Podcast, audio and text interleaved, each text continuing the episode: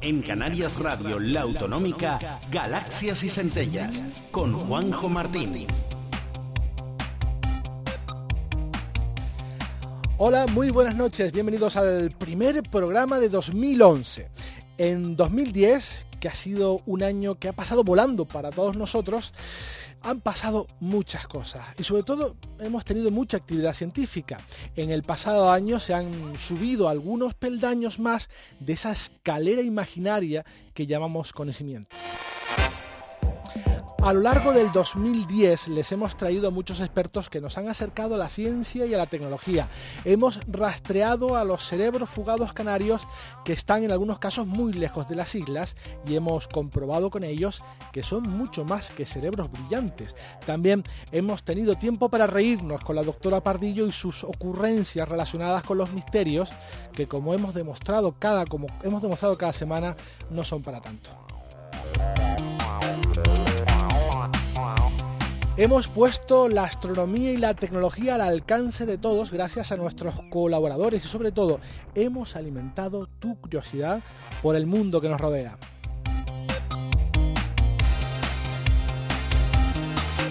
Y hoy, como el año pasado por estas fechas, haremos un repaso de esas noticias más importantes que han tenido como protagonistas la ciencia y a la tecnología. Noticias algunas que pasarán a la historia y otras que pasarán sin pena ni gloria, pero que en 2010 fueron importantes.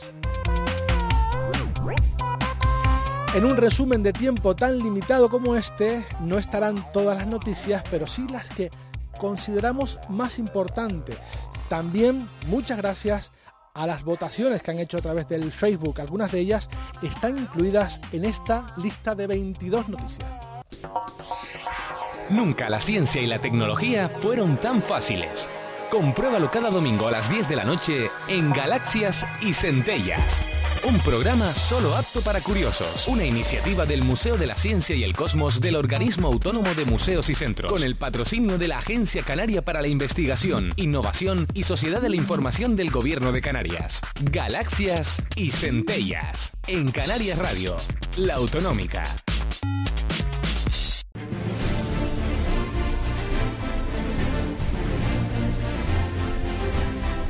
Con esta banda sonora que nos da ímpetu, fuerza para hacer este repaso que nos llevará de enero a diciembre de 2010 y en esta tarea de repasar lo mejor de la ciencia y la tecnología no estaré solo. Me ayudará y tengo el, placer y el honor de que esté con nosotros Javier Peláez, que es divulgador científico y responsable de, del blog la aldea irreductible. Buenas noches, Javier. Hola, Juanjo, buenas noches. Un placer, de verdad, que estés con nosotros porque eh, tú sí que has redactado mes a mes muchas de estas noticias que hemos que queremos resumir en poco más de 50 minutos y te acordarás que empezábamos el año 2010 con el lanzamiento, con el descubrimiento, por fin, de los primeros planetas extrasolares que descubría el satélite espacial Kepler y haciendo un alarde de imaginación, llamaron 4B, 5B, 6B, 7B y 8B. Y además fueron observaciones que fueron confirmadas por otros observatorios, como por ejemplo en Roque de los Muchachos. Se abría en enero la ventana a descubrir quizás planetas al por mayor. Sí, Kepler fue, estábamos todos deseando que empezara Kepler. Eh, bueno, en enero fue el primer eh, el flash que dijo ya estoy aquí, pero teníamos ganas porque fue un proyecto que la verdad se, pospuso demasiadas veces, eh, falta de proyecto, como a veces pasa siempre en la ciencia, ¿no?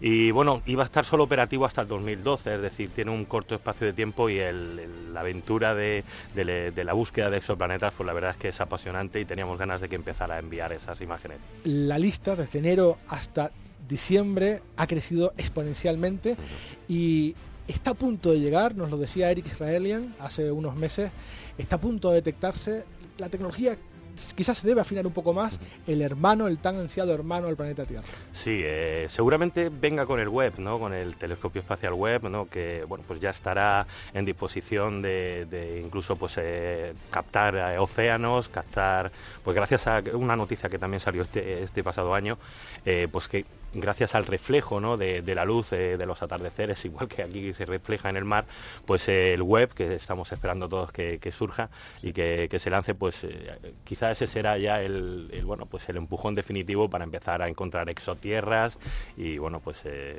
quizá, quizá tener algo de microvida, bueno, ya veremos. Ya veremos. No sé si opinas que esto de la astronomía, de la ciencia, va también a golpe de modas, porque eh, sí que mm, ahora toda la astronomía se gira o gira en torno al, no toda, pero mucho, mucha parte de ella, gira en torno a descubrir nuevos planetas y están todos como intentando encontrar el santo grial, ese eh, posible hermano habitado. Tuvimos una falsa alarma este año que luego comentaremos, pero, por ejemplo, hablando de meteorología, los que investigaban la capa de ozono están muy enfadados con los del cambio climático porque a nadie le hace caso. Sí, bueno, eh, el mexicano que ganó el premio Nobel por la capa de ozono sí salió estaba un poco diciendo, bueno, pues, eh, pero claro, es que el problema ahora quizá no es el ozono, porque parece que los últimos datos se dicen que se está cerrando ese agujero, quizá ahora pues preocupan más las emisiones de CO2, que bueno, también hablaremos quizá cuando lleguemos al derrame de, BP.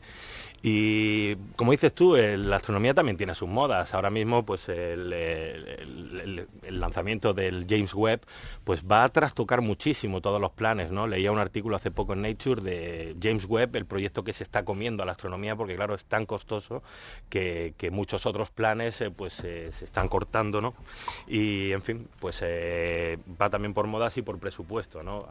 ya que tenemos el Kepler, pues habrá que aprovecharlo. Y cambiando de tema, pasamos de la astronomía y, aunque no dejando la tecnología, durante ese mes y después de muchos rumores, como siempre acompaña el lanzamiento de un producto Apple, sale al mercado el famoso iPad, esta tableta, ordenador bueno, en definitiva como un iPhone grande que ha revolucionado las ventas en un solo día, bueno, como siempre, colas, rumores, expectativas, no sé si las ha cumplido. Pues eh, no te lo puedo decir porque no lo tengo, de primeras no he caído, pero... No eres mucho de Apple tampoco. no, no, yo soy, no, lo considero, bueno, una pequeña traga perras donde, bueno, pues hay que tener bastante con los apps y todas estas cosas, ¿no? pero ni era el primer, ni era el primer eh, tablet, no, no, no fue el primero, ni tampoco al parecer va a ser el último, están sacando ahora pues los japoneses otro. Sin embargo, el genio este que se llama Steve Jobs, pues eh, con sus keynotes y pues vende, se tiene conseguido un público realmente, realmente fiel y bueno, pues el hombre eh, revoluciona el mercado cada vez que anuncia cualquier pequeña cosa, y el iPad, pues la verdad es que yo lo tengo que reconocer, lo he utilizado, me dejó alucinado de todas eh, las bueno pues todas las posibilidades que ofrece y tiene un público muy especial, es decir, y es muy fiel. Entonces, eh, da igual lo que saque, lo van a comprar igual. Y aparte que este, yo seré muy crítico con él, pero hace unos productos muy buenos, muy buenos. En comparación con los otros, son muy buenos, son muy caros, son muy buenos, pero eh, oye, funcionan y revolucionan. Es decir, me parece aunque yo sea un detractor de Steve Jobs, que la noticia, pues sí, es posible que había que incluirla porque el, iPad y luego hablaremos del iPhone. Por cierto, he leído en, los numerosos blogs que hay sobre Apple y estos productos que en realidad Apple quería sacar el tablet, pero antes de sacarlo comprobó que, ¿por qué no hacemos un teléfono algo con esto? Y sacó primero el teléfono, o sea que la inspiración le vino a partir de ahí. Pero si te parece, Javier, avanzamos, ya dejamos enero atrás para mm, tener aires de carnaval con febrero.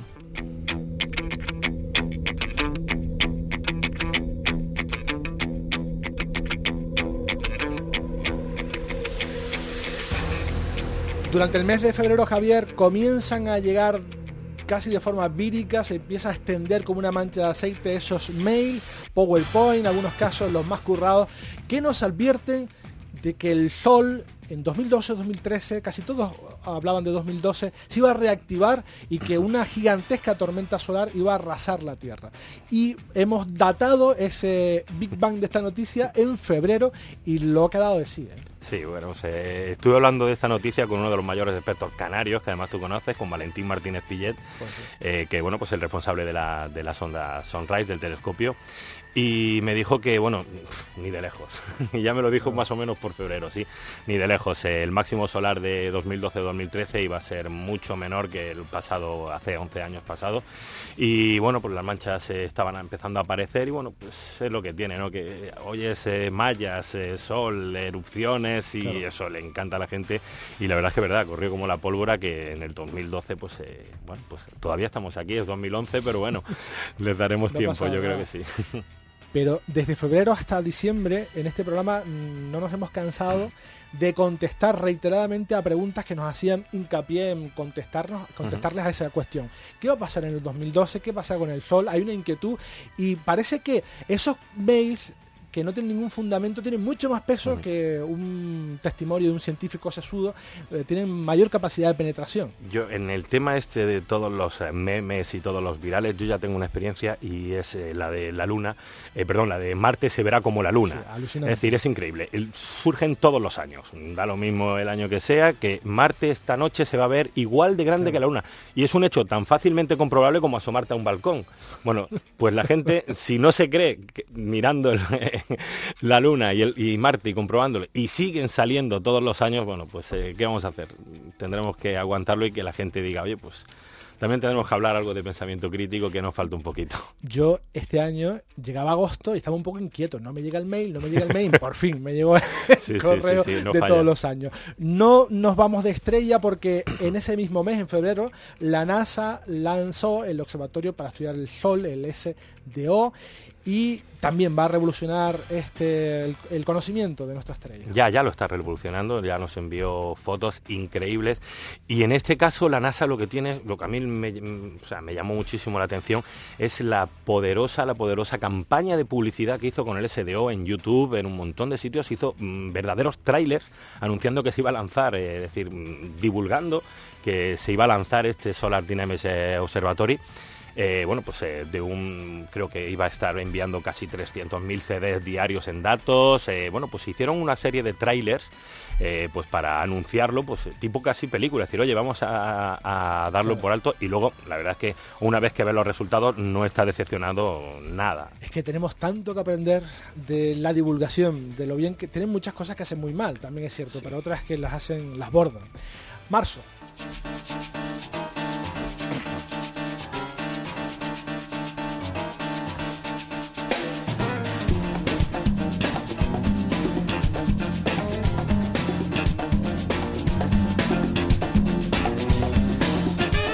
Bueno, los arqueólogos que están durante todo el año en cualquier parte del mundo excavando, analizando sus huesos, mm, sacando restos y eso pasó también en marzo en una cueva mm, que seguramente no les eh, sonará de nada, la de Denisova, en los Maltas Altai de Siberia.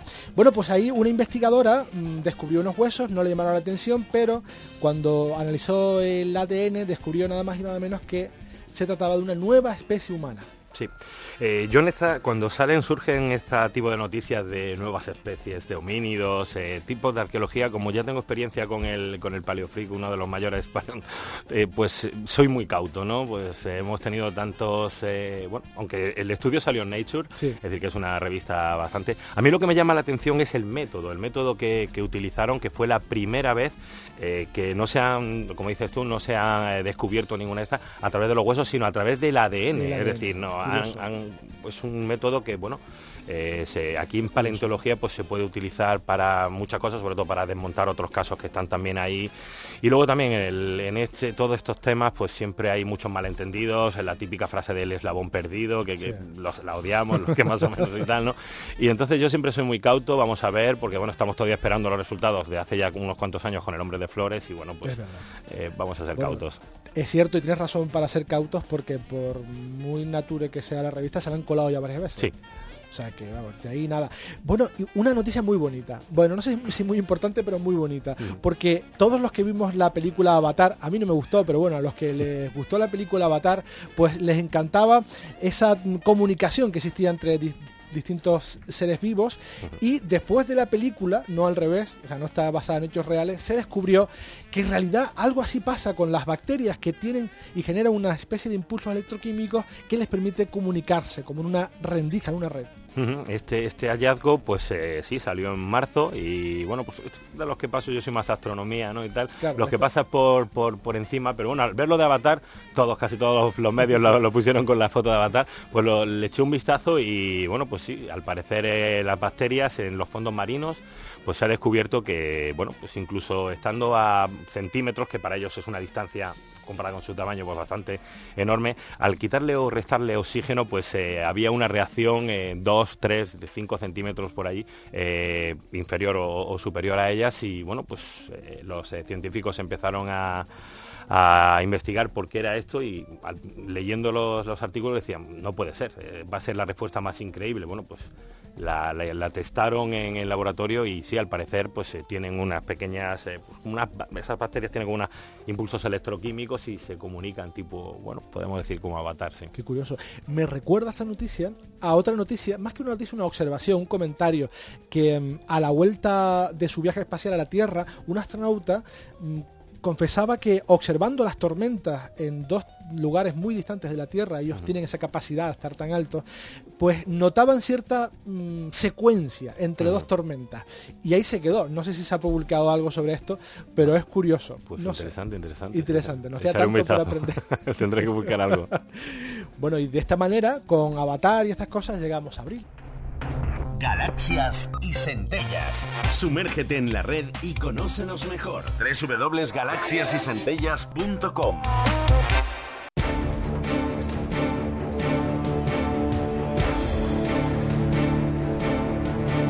Esta especie de sintonía de boletín informativo nos viene muy bien porque en el mes de abril se producía una noticia que parecía que se iba a solucionar muy pronto, pero que ya hasta los medios de comunicación se cansaron de seguirla porque duró meses. El gran vertido de BP en el Golfo de México, un accidente en una plataforma petrolífera, mm, creo que fue un huracán que pasó y rompió las conexiones y comenzó a salir petróleo un día tras otro, y un mes tras otro y tras otro.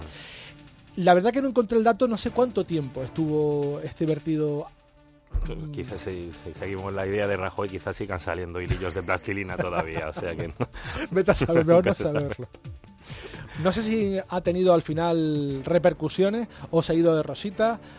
Mm, BP deberá pagar una, importante cantidad. Lo que pasa que, bueno, pues eh, ya veremos. Decía que no iba a recurrir, es lo último que yo escuché.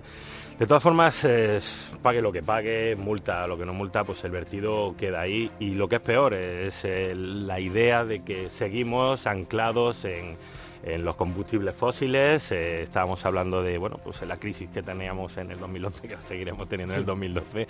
Eh, pues esta crisis financiera bursátil no va a ser nada a la que nos va a caer de aquí a 30, 40 años cuando estos eh, combustibles fósiles pues se acaben, porque son, oye, son finitos, no, no son infinitos, y empezaremos con la verdadera crisis, que es la crisis energética. Y bueno, pues ese sí que es un problema bastante más grave, aparte de bueno, pues todos estos derrames, que bueno, el de Alaska, el de que sufrimos aquí en las costas gallegas y bueno, evidentemente todo ese coste ecológico tarde o temprano nos va a repercutir en coste energético, que es lo que debería preocuparles también, ¿no? Es decir, es que va a colapsar de aquí a poco. Yo siempre que hablo con algún negacionista del cambio climático lo suelo convencer así, es decir, bueno, mira, tú si quieres no, no, no creas en que hay cambio climático, que no, pero lo que sí debes creer es que los combustibles fósiles se van a acabar.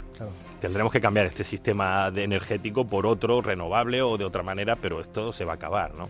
Y eso lograba nuestra electrodependencia. Somos como junkies de la electricidad que cuando por cualquier motivo se va la luz en nuestro hogar no sabemos qué hacer nos quedamos sentados con cara de tonto en el sillón sin saber, ¿y ahora qué hago? Porque no podemos calentar la, comida, no podemos ver la tele, escuchar la radio si tenemos pilas, afortunadamente sí, pero poco más. Poco más. Y, Yo me acuerdo, Javier, que eh, en mis años de, trabajador en un centro de investigación de aquí de Tenerife, cuando se iba la luz, ibas al pasillo, estaba lleno de gente, el pasillo, paseando porque no sabía qué hacer. Sí, sí, y espera, somos electrodependientes y espérate que las grandes potencias como China o como India entren y pues al nivel de, civilización o de, modernidad que tenemos nosotros mm, se va a caer por algún lado esto. y otra mala noticia, abril no fue un mes muy amable para la ciencia en nuestro caso, fue casi un varapalo porque en este mes se dio a conocer que el famoso LT, EELT, el super telescopio que en principio querían montar o no en La Palma y se estaba jugando el puesto con Chile, pues la ESO al final se decantó por Chile. No sé si teníamos demasiadas esperanzas, si la guerra era tan eh, igualada o estaba ya las cartas, todo el pescado vendido. Estaba todo el pescado vendido. Primero, yo no sé si más o menos lees el blog, yo soy muy crítico siempre con los políticos y en este caso, fíjate, eh, los defiendo. Es decir, no, no fue culpa de, políticos de presupuesto. Hay que tener en cuenta que el ESO es el European Southern Observatorio, es decir, miran eh, cielos australes y todos, todos, absolutamente todos los telescopios del ESO están en Chile o están mirando. Es decir, la importancia no estaba más eh, o tanto en, el presupuesto o en el proyecto, sino cuando tú montas un telescopio, pues es muy importante los cielos que, quieres ver, ¿no? Lo comentaba también con Valentín y, sabíamos más o menos que no iba a estar. Hombre, la esperanza nunca se pierde y decir, bueno, pues eh, quizá el proyecto eh, Canarias con sus cielos tan, tan increíbles, pues ayude a, montar el primer telescopio fuera del hemisferio norte, del hemisferio sur, ¿no? Pero no, es decir, no, no, y bueno, pues el VLT está en Chile y el ELT pues está en Chile. Y los próximos seguirán. Lo que sí que podríamos analizar en otra ocasión será mm, el movimiento social que se generó eh, con eso, que vamos, yo no lo había visto, para mí no tenía precedente. Seguimos avanzando.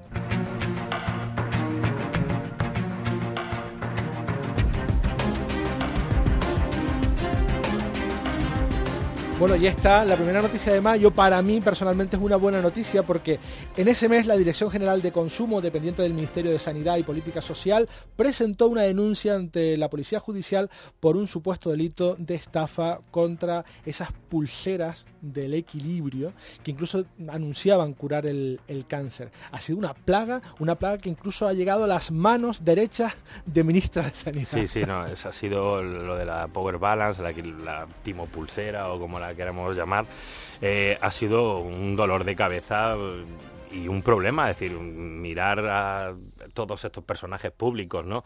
Con, la, con la pulserita de marras, decir, madre mía, ¿en dónde estamos? ¿no? ¿En qué manos de quién estamos? ¿no?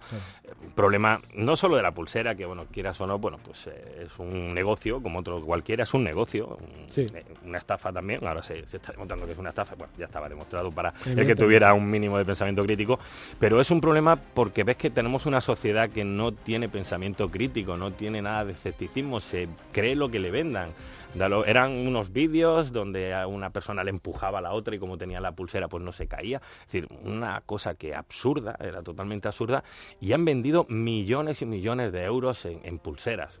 Algo está pasando, ¿no? Y sobre todo este es otro tema que, deberíamos hablar, es qué tarde, qué tarde, qué tarde han reaccionado eh, o han empezado a reaccionar porque los eh, las, digo las autoridades eh, sanitarias, las autoridades incluso legales o incluso las propias de, consumidores como Facua, tardó muchísimo en, entrar. Es, un tema que, que la sanidad debería... Hay unas lagunas enormes en toda esta legislación donde bueno pues el que quiera estafar con cualquier producto homeopático lo que sea entra y sale pues como Pedro por su casa. Ya nos dijo en su, en su día Javier Capote, abogado de la Universidad, bueno, perdón, profesor de Derecho de la Universidad de La Laguna, que se presupone que cuando adquieres algún tipo de este producto o algún servicio, astrólogo, vidente, etcétera, tú ya sabes que es un fraude y tú voluntariamente accedes a creértelo o no, con lo cual nos deja completamente indefensos ante la ley. Mm. Bueno, se presupone que todo el mundo pues tiene dos dedos Sí, pero presuponemos demasiado, porque la mayoría de la gente en realidad sí cree. Es más, les pregunta y dice, no, no, a mí me funciona.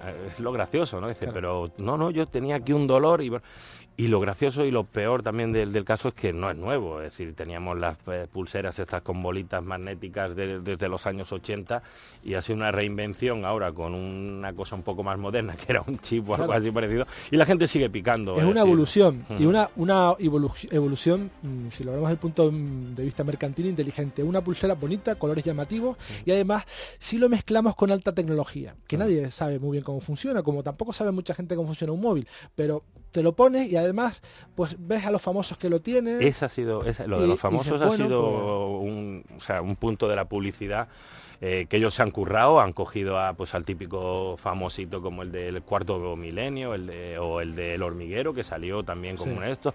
Incluso, bueno, pues personajes públicos eh, que evidentemente pues no se creería mucho esto de la pulsera, pero bueno, si hay un buen cheque detrás, pues me la pongo que tampoco hace mal. A mí no me han ofrecido ponérmela. No sé qué hubiese dicho. No, evidentemente no. Eh, también en ese mes una noticia realmente importante lo anunciaron, creo que de forma no muy correcta, como el desarrollo de la primera célula sintética. El padre de uno de los padres del genoma humano, eh, Craig Venter, eh, salió en rueda de prensa anunciando eso. realmente no se trataba de una célula, de una célula sintética, tal y como podemos entender. No, bueno, primero Craig Venter, este tipo es un, es un genio. este hay que tenerlo vigilado porque en cualquier momento te la, te la puede armar científicamente. ¿no? Después de lo del, genoma humano, con el proyecto Genoma, eh, saca esto que, bueno, no sé si los, los medios de comunicación pues en la parte de ciencia pues ya tienen que vender y, lo, a lo mejor lo, lo, enfocaron mal. En realidad lo que hicieron es, fue eh, trasplantar vida artificial a una célula ya creada, es decir, no es vida artificial como SEO. Pero bueno, eh, Venter sí lo vendió más o menos como el inicio o el primer paso, ¿no? Es decir, lo de la primera célula artificial mm, es un dato a tener en cuenta. Mm, si nos vamos un poquito de esto de la ciencia ficción y de la inteligencia artificial, tenemos que fijarnos eh, realmente que estos avances van a ser avances muy importantes en el tema médico, eh, biomedicina, es decir, pues la nueva nanotecnología aplicada a la medicina. Es decir, estamos en unos tiempos que nos han tocado vivir con unos avances increíbles, ¿no? Y estamos viendo los primeros, ¿no? Bueno, pues el Craig Vente de este me tiene a mí alucinado. He estado leyendo, además es un empresario, he estado leyendo su vida y increíble. Esta noticia sí que pasará a la historia y cuando se haga el resumen de la década quizás esta será de obligada mención. Otras pasarán, como dije antes, desapercibidas. Por cierto, tengo aquí el recorte del país de la noticia de Javier San Pedro y hablaba ya evidentemente del Vaticano que el Vaticano se opone un poco a todo, no sé a qué, pero me opongo. Sí, el Vaticano, si es artificial, se opone. Si, Claro, célula artificial, hombre. no, no puede, no puede. Si ya con las células madre tiene problemas, imagínate con las artificiales. Seguimos, llegamos a junio, veranito.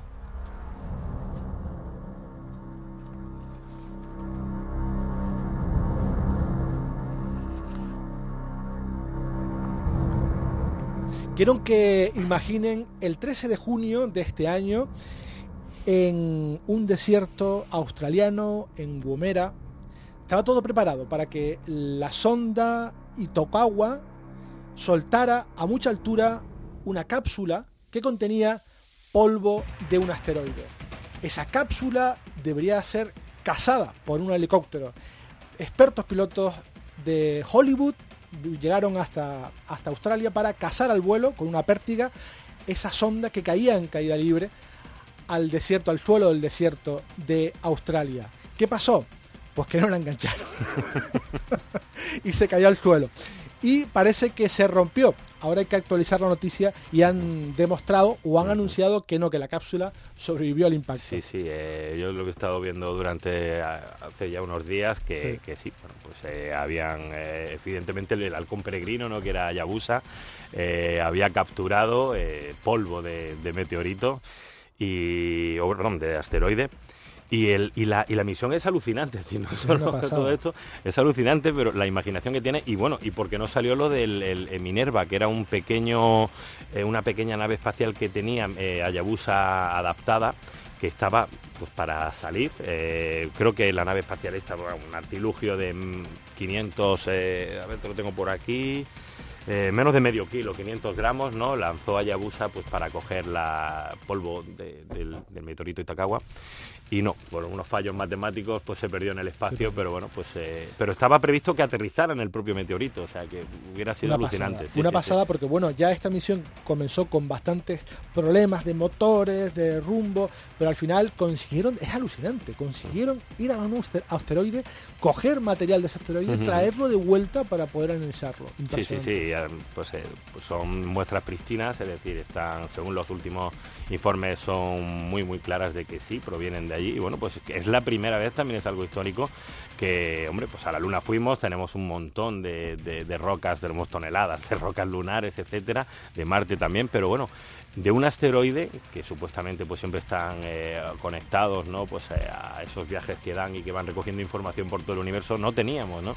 y es la primera vez y bueno pues es bastante ilusionante también en ese mes de junio, ya con el calorcito del verano, conocimos a alguien que seguramente está pasando ahora mucho frío en su casa porque rechazó un millonario premio por ser un matemático muy brillante. Es Grigori Perelman y es el típico matemático ermitaño.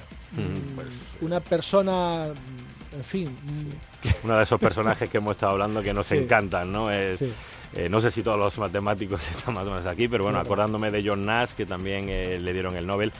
Y lo interesante de este hombre es que, bueno, pues eh, se ha retirado de las matemáticas, dice que, que sobre todo más, de las matemáticas, dice que del mundo del espectáculo que conlleva todos estos premios, pero bueno, es que ni siquiera ha recibido pues la, millonada que le ofrecían. Y ya lo hizo antes, creo que en el 2006, en el 2006 eh, rechazó, la medalla, la, medalla Fields, que es como el Nobel de, los, de los eh, matemáticos, se da una vez cada cuatro años, eh, tiene menos premio que, ese premio, pero bueno, tiene menos premio económico, son 10.000 eh, dólares, pero bueno, también lo rechazó, dice que él no quiere estar en todo ese mediático y sigue viviendo en un apartamento con su madre. Es una pasada. Y es muy famoso no porque tenga esta actitud, sino porque, entre otras cosas, mm, resolvió la conjetura de Poincaré, que bueno, no sabemos explicar, es algo muy complicado, y que solo él ha podido hasta la fecha. Pero es verdad, son de, los, de estos personajes que nos encantan y de los que pronto veremos en cartelera alguna película. Seguro, de Perelman seguro que habrá algo. Julio.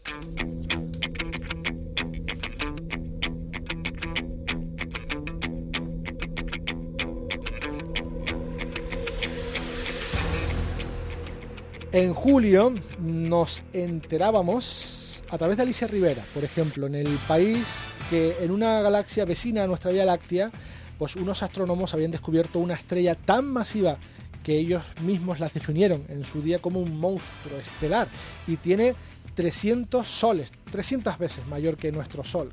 Parece ser, nos dicen, que es la estrella mayor que se ha descubierto hasta la fecha. Es una notición, es una de las que más me llamaron la atención del año pasado y me parece alucinante no solo porque es que está rozando los límites de, la física, está ahí en el límite de Eddington, de, luminosidad, eh, evidentemente seguramente traspasará el límite de, de Chandrasekhar, eh, se convertirá en un agujero negro cuando va a esta, esta estrella tan masiva, tan hipergigante, va a tener una, muerte que, es una teoría, es decir, no se sabe todavía cómo, cómo se va a morir. Y los científicos me decían, bueno, pues amigos físicos y astrónomos me decían que es posible que termine como una hipernova es decir, es eh, una supernova las grandes estrellas terminan como supernovas y eh, al traspasar también cuando se queda en estado frío el límite de Chandrasekhar pues se convertirá en un agujero negro. Es decir es una teoría apasionante es una además va a tener una vida bastante corta. Todas estas estrellas masivas consumen eh, su, combustible pues muy rápido y bueno pues es la primera ya había otras por ahí como como no recuerdo que era Cygnus Cygnus tal y, pero mm, nació con, es decir, la conocemos ahora como unas 270, 280 veces la masa del Sol. Pero claro, hay que, hay que acordarse que cuando nació, en su época más grande, eh, tenía 320, 330 veces la masa del Sol. es una barbaridad, es un monstruo que está allí, bueno, aunque consuma tanto combustible como un Hammer a 200 eh, y su vida sea muy corta, lo malo, Javier, es que no vamos a ver su final. No. No lo vamos a, no vamos a ver ni el, ni el nuestro, el de nuestro sol. Y bueno, pues eh, pero creo que sería un espectáculo en, esa tiene, tiene que ser un espectáculo, no esta, pero a, ver otra hipernova que, podamos descubrir o que esté eh, pues a punto de explotar como supernova y convertirse, pues eh, con los nuevos instrumentos, etcétera, podrían ser unas imágenes, bueno, que ríete tú del Hubble. Una supernova, por ejemplo, que no sería la primera que se viera a simple vista. Sí, no, en, la Edad Media, pues creo que hay a simple vista pues unos monjes que, se, que lo escribieron y fue una supernova. Sí, sí. Lo tengo de, memoria, pero sí. Qué pasada. Y también fue una pasada, o así lo quisieron hacernos ver los compañeros, los amigos de Apple con la presentación del iPhone 4 el mundo vuelve a cambiar una vez más. era otra vez, es verdad. Eh, ese era el eslogan de este teléfono que volvió a paralizar las tiendas, a generar colas, a que ya el iPhone 3 ya no servía para nada. Ahora quiero el 4 y la que se montó otra vez. Sí, tú en la introducción del programa decía que bueno, vamos a tener todo tipo de noticias, unas se quedarán aquí, otras se pasarán. Esta evidentemente se pasará cuando saquen el iPhone 5. que bueno, sí, es cierto. Y bueno, fue un lanzamiento pues eh, bastante polémico por el problema que tenía de, cobertura, que decía que se lo cogían con una mano, pues... Eh, Vaya solución que nos dieron, ¿eh? no lo divertido, ¿no? Mire, usted cójalo con esta mano y así no tiene problema. ¿no? Luego estuve leyendo alguna, alguna, algún artículo por allí en internet de que no, que sí que tenía cobertura, que eran algunos números, algunos modelos, etcétera. Bueno, pues el iPhone 4 sí es cierto que ha revolucionado, es decir, decía pues el astrónomo de Neil deGrasse Tyson decía que bueno, si esto hace unos años no lo dan, pues creemos que es un invento extraterrestre, ¿no? o que lo hemos cogido de una. Si este iPhone no lo dan solamente hace 10 años, diríamos que esto es un, invento de otro planeta, ¿no? Bueno, ahora llevamos el 4, ya nos vamos acostumbrando, no lo veo tan noticia. Lo curioso, Javier, es que iPhone un poco ha marcado la línea que los demás siguen. Ha ido en vanguardia, hemos pasado de unos teléfonos con una pantalla pequeñita y un teclado grande a pasar a unos teléfonos que solo tienen pantalla. Y parece que todos se quieren parecer al iPhone. Bueno, también el iPhone, eh, o Apple en este caso, Steve Jobs, es muy bueno vendiendo. Es decir, también hay cosas que ya existían, eh, como hablábamos del iPad, había otros tablets.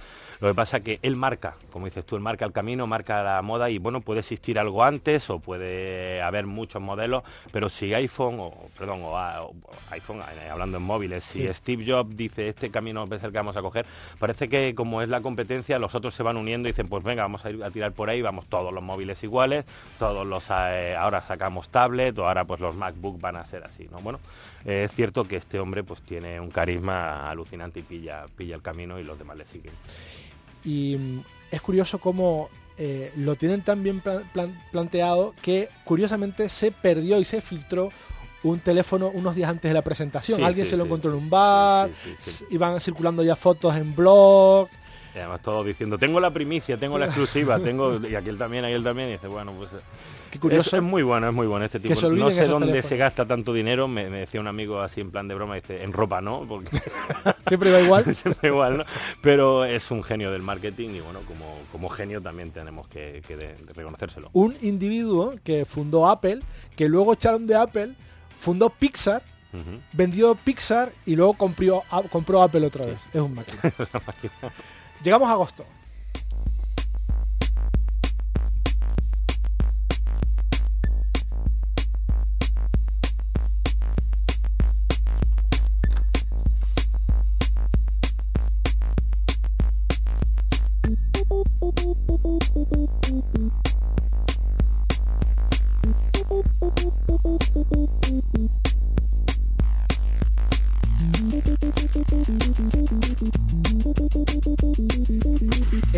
Parece que todo el mundo se va de vacaciones, pero los que realizaron este descubrimiento no, estaban trabajando, los pillamos currando, porque nos anunciaron en ese mes de agosto que se descubría y descubrieron el primer sistema solar, o el primer mm, sistema que, de planetas que gira en torno a otra estrella que no es el Sol. También alucinante.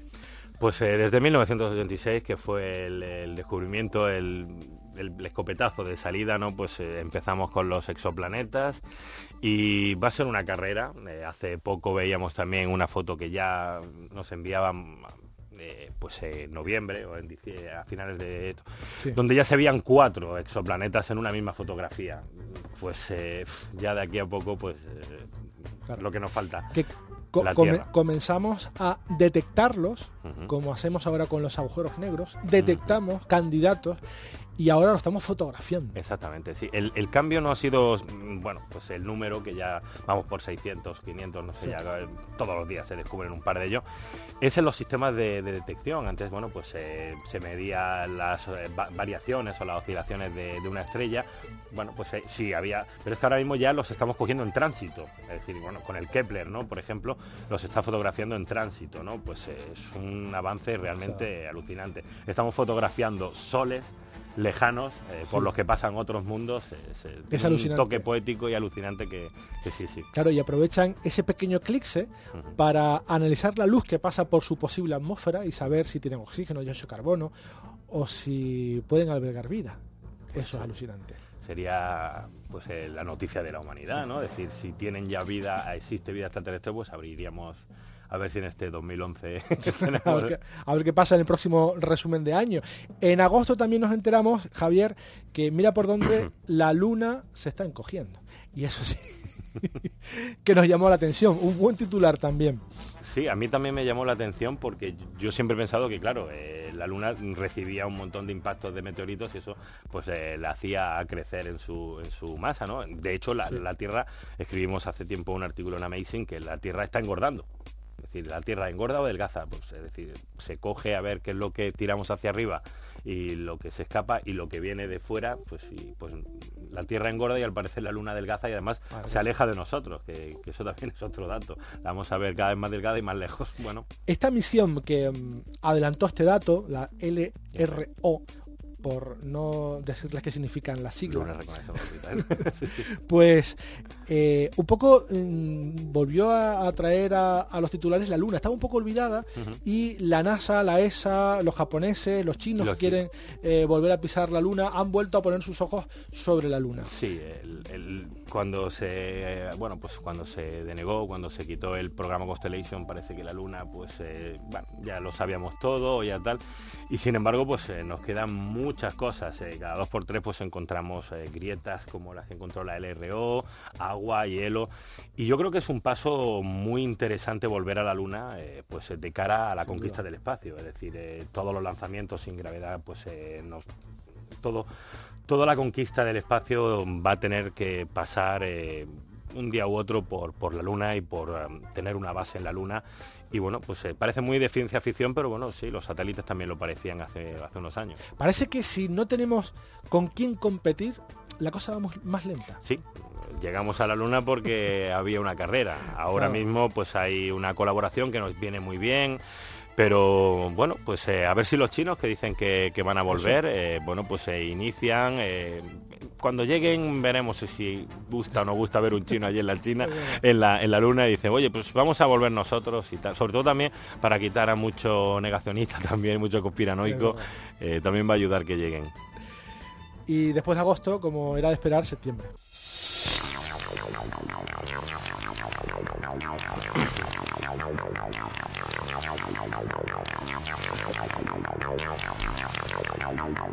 Antes les comentaba que mm, hay mm, hordas de científicos que están investigando, intentando encontrar ese planeta gemelo a la Tierra y en septiembre nos presentaron a un candidato y además no en cualquier mm, no sé, boletín, sino en la, una revista Science, si no me equivoco, se había publicado una noticia que unos eh, astrónomos norteamericanos habían identificado al planeta Gliese 581G como el planeta hermano a la Tierra. Y es una noticia que luego va evolucionando hasta... Se va desinflando. Se va desinflando hasta ahora, que si quiere comentamos, ¿no? A mí esa noticia me encantó porque conocí una teoría que se llamó los Goldilocks, eh, los ricitos de oro, que es eh, alucinante. Y es esa franja o eh, bueno pues el ricito de oro el cuento no lo utilizan los astrónomos no eh, pues los ricitos de oro era el cuento donde llegaba se encontraban muchos platos uno era muy grande el otro era mediano el otro era muy pequeño se encontraba varias camas, las chicas de los osos, pues uno era muy grande, y con la búsqueda de exoplanetas los, eh, los eh, astrónomos lo que están buscando es esa zona Goldilocks que le llaman, donde ni es muy caliente ni muy frío, ni es muy cercano o muy lejano al Sol, hay una franja donde, bueno, pues se parece que podría existir vida, ¿no? cuando dijeron que habían encontrado uno en esa franja que podría, como Gliese y tal, bueno, pues eh, los titulares, ya te acuerdas, fueron, oh, la nueva Tierra, la exotierra, tenemos la Tierra, ¿no? Había algunos que ya estaban diciendo vámonos para allá. Viviremos allí en unos par de millones de años, ya veían una tierra tilo avatar, etcétera, ¿no? Algunos me preguntaron, ¿y hay que llevar el almuerzo? ¿Nos da tiempo de volver en un día? Sí, sí, sí. Y bueno, pues esa noticia pues empezó a desinflarse, quizá no, no, se, ha no se ha vuelto a detectar, eh, bueno, pues eh, estamos ahí esperando. Es que ahora se duda incluso de que exista el planeta. Sí, sí, sí, sí, es decir, se detectó parece que se, que se detectó, porque bueno, ya sabes cómo se hacen los exoplanetas, con un tránsito, etcétera. Y bueno, pues no se ha vuelto a detectar hasta el momento. Esperemos, bueno, que no sea como una aquella como la aquella famosa señal wow que, ah, dijimos ahí todos los extraterrestres existen no, se comunican y luego bueno pues eh, no volvió a aparecer no volvió a aparecer y... Javier pero hubo también para darle un poco más de alegría a esta noticia una señal que también no sé cómo la llamaron wow wow no sé cómo pero como esto que es un pico de señal que venía o casualidad de esa zona también. Sí, y eso un poco eh, Yo había escuchado un láser, eh, también había una, una que claro, un láser tiene que ser artificial, que no habías enviado, pero creo que al final se demostró que era un rebote en un, bueno, por lo que suele pasar, eh, un láser terrestre rebotado. rebotado y en esa misma, semana, un periódico muy serio como el, el SAM que es una revista científica muy interesante, eh, un tabloide amarillo como, como un canario, pues publicó que la ONU había mm, nombrado ya una embajadora para ser la portavoz de la humanidad ante los extraterrestres. Y nos lo creímos muchísimo, pero no porque la noticia, eh, que bueno, pues, eh, sino porque es, es, absurda, ¿no? Pero como la ONU también es absurda, dice, bueno, y hay tanto cargo absurdo, dice, oye, pues es posible que hayan designado a una persona por el hipotético caso de que tengamos algo así, ¿no? Y yo, mm, te digo la verdad, de primeras me la creí. Es cierto que hay un protocolo, al parecer, que está por ahí en alguna gaveta, y, pero claro, en esa misma semana este planeta, esa señal, esta portavoz, muchos me preguntaban, se está preparando algo, nos quieren anunciar algo. Para el 2012. Para el 2012.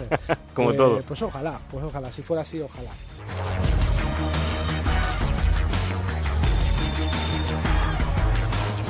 También en el mes de septiembre salía, se publicaba en Inglaterra, no había llegado aún a España, el último libro de Stephen Hopkins, El magnífico diseño. Un libro que, bueno, un libro de divulgación de Hopkins, pero para vender un poco más, ya sacaban algunos y filtraban algunos titulares, algunos párrafos, y sobre todo el que aquel que hacía mención a que el científico reconocía que Dios no hacía falta en la creación, no era necesario para, la creación. Y eso, bueno, se armó una. Sí, eh, a mí me llamaron de varios programas porque, como te comentaba antes, pues he hablado de la biografía de Stephen Hawking. Pero bueno, es algo que a los medios les encanta, ¿no? Eh, a Stephen Hawking, Dios, extraterrestres, también cuando dijo alguna frase de extraterrestres, pues eso llama mucho la atención, vende y dicen, a ver, ¿qué, es esto? ¿Es algo que ha dicho que, que no Dios? No, bueno, lo que dijo Stephen Hawking pues eh, no es más que una pequeña remodelación de lo que hace 200 años te comentaba, pues dijo eh, Laplace a Napoleón cuando escribió pues eh, su mecánica celeste, le dijo Napoleón, bueno, pues he leído esto y aquí no, no menciona usted a ningún creador, dice, señor, no me ha hecho falta esa hipótesis. Es decir, es que para la ciencia la hipótesis deben ser contrastadas y lo que dijo Stephen Hawking, la verdad, pues no está nada fuera de lugar, es lo más lógico, pero claro, Stephen Hawking dice que no hay sitio en la ciencia para un creador. Bueno, pues ya entonces ya tenemos a todo. Y ya si llega la noticia a América, ya te puedes imaginar la que se armó, Bueno, esa noticia sirvió para generar un debate, un debate que nos contagió a nosotros también en este programa. Y bueno, la conclusión es que mm, la ciencia no sirve para explicar si existe o no Dios. Deberíamos inventar otra herramienta que quizás pueda ser la filosofía. Quizás. Llegamos con esta noticia de si sí existe Dios y no existe Dios a octubre. Queremos que formes parte del programa. Escríbenos oyente arroba galaxiasy Galaxias y centellas, solo apto para curiosos.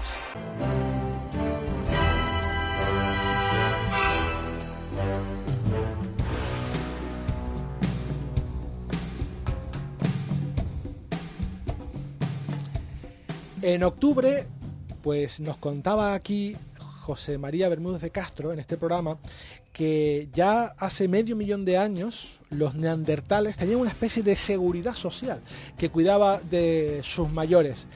Ellos habían descubierto que esa mm, cadera, que debe ser la más famosa y más marchosa de España, la cadera Elvis, pues eh, estaba muy, era muy de una persona que tenía ya su edad, no tanto 50, pero en la época ya era un anciano, y sin embargo había eh, salido adelante. Alguien, por lo tanto, le había alimentado y cuidado, con lo cual pensaban que habían personas, parte de, esa población, de esa tribu, pues que había sido cuidada, alimentada por los que sí podían cazar. Bueno, pues es una de estas noticias eh, mitad sociológicas, mitad interesantes o curiosas, casi mitad un poquito moralina para decir, mira cómo es lo que hacían antes, ¿no? Y nosotros estamos. Y me ha encantado lo de la seguridad social, espero que fuera bastante mejor que a nosotros. Pero sí, estas noticias eh, yo las leo, bueno, eh, no, no, no es mi tema así especial, ¿no? Porque, bueno, siempre surjan, oye, pues él lo hace 150.000 años el neardental pues eh, ya se empezó, bueno, eh, queda, es una ciencia bastante complicada esto de hacer historia a través de restos, de huesos y sobre todo ya si hablas de comportamientos, yo en este tema siempre digo como, como antes, eh, pues hay que ser cauto, ¿no? Pero sí, sí es curioso, se utilizó bastante pues también pues como moralina, decir, mirad, no lo que lo que tenían ellos y nosotros, fíjate cómo estamos tratando, ¿no? Bueno, pues sí a los que también felicitamos en el mes de octubre fue a los ganadores de mm, los premios Nobel.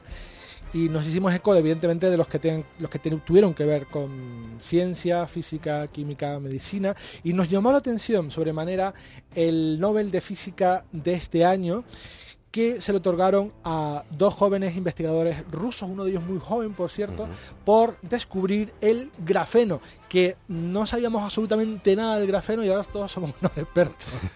Bueno, y lo más curioso de, este, de la entrega de los premios Nobel es eh, Andre Game, que fue uno de los que... Es curiosísimo porque es la primera persona que ha podido ganar un premio Nobel de verdad y un IG Nobel, es decir, los Nobel ridículos, ¿no? Eh, hay una... Es, increíble porque eh, los propios premios Nobel y los científicos, la comunidad científica da una especie de ratsit, ¿no? De estos de a los malos actores, ¿no? A, pues a los descubrimientos y estudios más, más absurdos. Y André Game ganó el IG Nobel pues, eh, por hacer flotar eh, a su rana. Es más, era un cachondo porque este, este tipo eh, firmaba sus estudios científicos él y su hámster. Es cierto, es, es, cierto, ¿por qué? Porque en esos estudios de levitación el hámster que tenía de pruebas pues le ayudó mucho, decía que bueno, pues no era normal que lo dejara fuera de eso y firmaba con es increíble y le han dado el premio Nobel no por el grafeno, bueno, pues esto es el metamaterial de ahora de moda, ¿no? Que es el que, bueno, pues supuestamente va a hacer avanzar un montón la electrónica, todos estos chips, etcétera, ¿no? Pero a mí yo siempre me quedo con estas curiosidades, ¿no? Ya, ya sabes más o menos lo que me gusta a mí en los blogs y me encanta, me encanta este Andre Game. Hombre, y la esperanza que le habrá dado a todos los investigadores que han ganado el antinobel. Sí, sí, no, no, y, yo y a partir de entonces lo, digo, yo ya no me río de ningún estudio raro. Siempre dice, bueno, para algo servirá, ¿no? Cuando lees que alguna universidad extraña pues eh, ha hecho algún estudio, dices, bueno, vamos a esperar. Por algo habrá hecho. Sí, vamos a esperar. Nos vamos a Saturno, porque llega noviembre.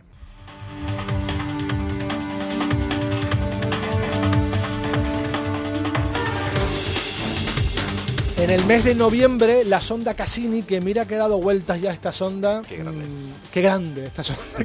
Qué, buenos momentos. Porque, vamos, vale su peso en oro en resultados. Pues ha detectó en noviembre una débil atmósfera con oxígeno y dióxido de carbono al sobrevolar la superficie de Rea, que es una luna de Saturno, Javier. Bueno, eh, Cassini eh, es una pasada. Todos los días, todos los días nos eh, regala unas imágenes alucinantes, unos tránsitos. Saturno tiene unas 60, 60 y tantas lunas y es alucinante. Y el descubrimiento de, bueno, pues una débil atmósfera, como dices, en Rea con oxígeno, bueno, pues oxígeno es el, aquí lo tenemos de sobra, pero en el, sistema solar no es un elemento que se dé, que se dé con frecuencia.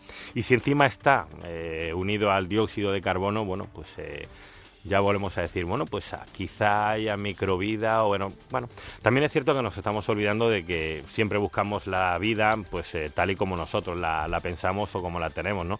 Pero bueno, quizá nos sorprendan y hay vida pues pasada en otros elementos, en el amoníaco, en otras cosas y a lo mejor estamos buscando solo en un punto y bueno, pues eh, por otro lado, pero casi ni a mí me tiene enamorado. Todas las fotos es para hacerte un póster y colgarlo en, la, habitación. Sin duda. Como bellas también son las imágenes de lo que llamaron los investigadores de la Universidad de Bonn el superfotón, que es una manera por explicarlo de alguna manera, de escribir más fino en los circuitos para hacer cheats más pequeños.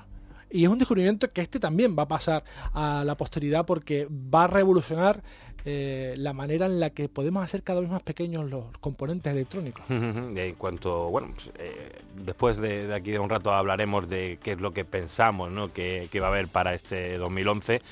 Eh, bueno, pues este tipo de descubrimientos eh, de tecnología, de física cuántica, eh, van a dar mucho que hablar. Es decir, es muy complicado, la física cuántica es complicada, todos estos electrones, fotones moviéndose, bueno, pues... Pero creo que es donde más vamos a avanzar. Es decir, quizá en astronomía hasta que no llegue el web, como te digo, pues vamos a estar ahí anclados un poquito pero con el superfotón, que es una nueva forma de hacer luz, igual que el láser, etcétera, bueno, pues eh, va, igual que el grafeno, también con los metamateriales, etcétera. Bueno, pues eh, este 2011 que viene será, será tenerlos en cuenta.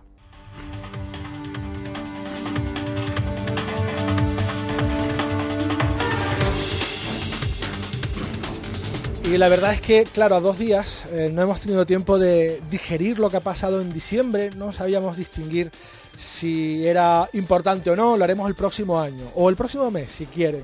Pero sí que podemos hacer algo mucho más complicado, que es saber qué será noticia en 2011. Por cierto, antes hablabas de mecánica cuántica. Eh, ¿Caerá este año el Nobel a Sirac? lo, entrevisté a Cirac, lo conocí en San Sebastián hace unos días y lo pude entrevistar. Eh, eh, bueno, pues no, no, no, creo, no, no, no, no, Es como Carlos eh, siempre está ahí, arráncalo, arráncalo, pero no, no creo. Hasta que se lo den cuando haga el computador. Eh, es decir, sí, pero bueno, ahí está, ¿no? Este año, pues el 2011, veremos lo que cae en los Nobel, ¿no? Alguien me preguntaba en alguna ocasión por qué teníamos pues más Nobel de letras que de ciencias y le decía, bueno, pues para escribir solo necesitas un lápiz y una hoja y para hacer ciencia necesitas mucha inversión y eso es lo que nos falta en España y espero que no, no falte, como seguro que no faltan tus predicciones aquí un poco de Nostradamus. a ver Javier, porque tenemos varias máquinas que ya están en pleno funcionamiento, el gran acelerador de partículas, el gran telescopio Canarias, tenemos eh, las misiones a Marte, planetas extrasolares, ¿por dónde crees que van a ir los tiros? Bueno, pues eh, como estoy aquí quiero pegar el bombazo, venga, vamos a por el bosón de Higgs Vamos a encontrarlo este año y bueno, pues eh, yo creo que sería una, buena noticia eh, que podría revolucionar eh, o no, o cambiar directamente todo o confirmar pues el modelo estándar de, que tenemos ahora de, de, toda la física, es decir, tanto la física a gran escala como a pequeña escala, ¿no? Es buscar esa gravedad en el modelo cuántico encontrar Higgs o encontrar otra cosa diferente, porque lo que están haciendo en el LHC lo, comentaba con un canario que trabaja en el CERN, que se llama David Orat, eh, muy buen amigo mío, y me decía, mira, aquí la gente sí, hablamos del bosón de Higgs, hablamos de todo esto, pero casi estamos esperando encontrarnos algo más raro todavía, mejor, ¿no? Ellos, algo inesperado. Sí, sí, eh, decía que la frase más que le gusta a los científicos no es qué curioso, o esto que es, ¿no? Pues eh, vamos a ver si este año del, L, del LHC, del CERN, pues eh, nos dan una noticia sorprendente. Y, mm, pero te está sorprendiendo ya los datos, está a pleno rendimiento. Mm, Ahora mismo. ¿Te esperabas más? yo han tenido muchos problemas. Yo es que soy consciente de que el LHC es un, es un proyecto inmenso. Es decir, ahora mismo es el proyecto más caro que ha hecho la humanidad en ciencia y es la máquina más grande, tiene pues, kilómetros y kilómetros de, diámetro. Y hacer un pues eh, con cuatro experimentos como Atlas como etcétera los cuatro eh, detectores de, partículas bueno, pues hay que tenerle paciencia. Oye, al Hubble también se le, se le echó en cara que, bueno, pues eh, cuando se retrasó y se volvió a retrasar y la gente, los mismos de siempre, pues con las miras demasiado cortas, empezaron a decir que era un proyecto muy caro, que no había servido, etcétera. Y luego mira el Hubble, donde está. Eh, luego encima cuando lo lanzaron, pues se tenía las gafas rotas, tuvieron que ponerle ahí arreglarle las dioptrías y tal. Y mira, pues eh, nos está dando pues unos momentos increíbles de ciencia, ¿no? Bueno, pues con el LHC vamos a ser pacientes, pero yo creo que este año va a arrancar y nos va a dar pues eh, noticias de, alcance mundial, es decir, seguro que ahora está dando noticias, pero bueno, son más en ámbitos más científicos. Bueno, pues el próximo año, Javier, eh, sacaremos el podcast y, veremos si has acertado o no en esta predicción. Soy malísimo. Javier Peláez, divulgador científico y responsable de un blog magnífico que les recomendamos que entren ahora mismo. La aldea irreductible. Muchísimas gracias por haber estado con nosotros. A ti, Juanjo. Un placer. Hasta luego.